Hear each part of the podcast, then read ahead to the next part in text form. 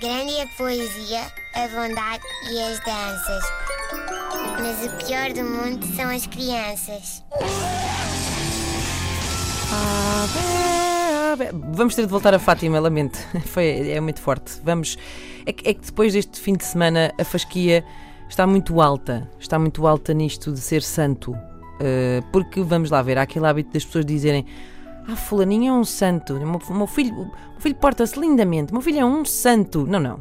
Santo agora é a Jacinta e o Francisco. Quando muito, o filho de uma pessoa pode ser beato.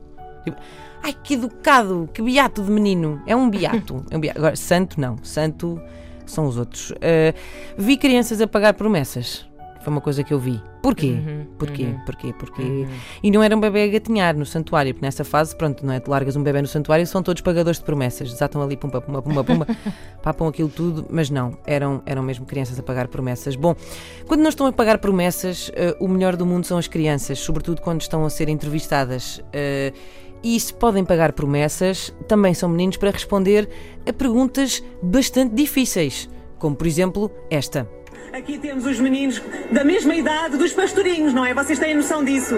Sim. E os pastorinhos que são santos, vocês também acham que podem ser santos? Sim. Porquê? Como é que é isso de ser santo, Gonçalo, com 8 anos? É. Tens que fazer para ser santo, diz lá. É ser como Jesus. Cá está, a criança sonhadora é ser como Jesus, é o Gonçalo. como Jesus amou. Mas depois temos a criança informada, a criança pragmátima. Pragmátima, é ótimo. Pragmátima é uma criança que é pragmática e foi Fátima, a Fátima ao mesmo sim, tempo. Sim. É uma espécie de médico do Vaticano. Uh, ora bem, uh, ele, ele, ele leu ele informou-se, ele documentou-se. Vamos lá ver. Tu também achas que é ser como Jesus, ser santo? Eu acho que para ser santo é preciso fazer um milagre. Pumba, acabou. Para ser santo é preciso fazer um milagre. Não leste, senhora jornalista? que é isto? Um milagre. Um milagre quando se tem esta idade é tipo ires à primeira quando a tua mãe te chama, não é? Não sei se alguma vez, não sei se é preciso vir gente do Vaticano para que isso aconteça. Bom, mas isto continua, uh, continua e as crianças, que delícia. Olhem para isto. O que é que vocês fazem assim de parecido com eles? Acham que eles tiveram uma vida gira ou é uma grande chatice andar a guardar ovelhas? Hum, eu acho que era um bocadinho secante. E, mas há alguma coisa que acham giros na vida deles? Sim, não tinham escola. É, não tinham escola. É pá, bravo. Bravo. Também, também tinha muita tuberculose e muita pneumonia. Mas essa parte já tu não falas, não é, meu espertalhão? Mas eu acho que o melhor momento, um, houve vários, vários momentos de entrevistas a crianças durante o fim de semana em Fátima, mas uh, eu penso que o mais fofinho, e o que teve mais contornos de fofinhice, foi esta pergunta.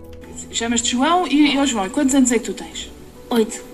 Sabes que a Jacinta tinha nove anos uh, quando morreu. o que quer dizer que, pelas minhas contas, tem só mais um ano. Uh, não, não, não sei o que é que é suposto uh, uma tipo o que é que eu faço com esta informação agora? Tipo oh, oh mãe, mãe, e agora? Será que esta criança agora não há uma noite que não vá acordar aos gritos com pesadelos? Mãe eu não quero morrer como o pastorinho É ótimo, sabes que, bom, meu filho, aproveita este aninho que te resta porque para o ano, quem sabe, uh, a resposta dele foi assim.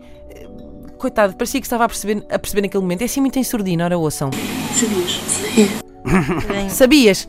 Sabia. Grande é a poesia, a bondade e as danças. Mas o pior do mundo são as crianças.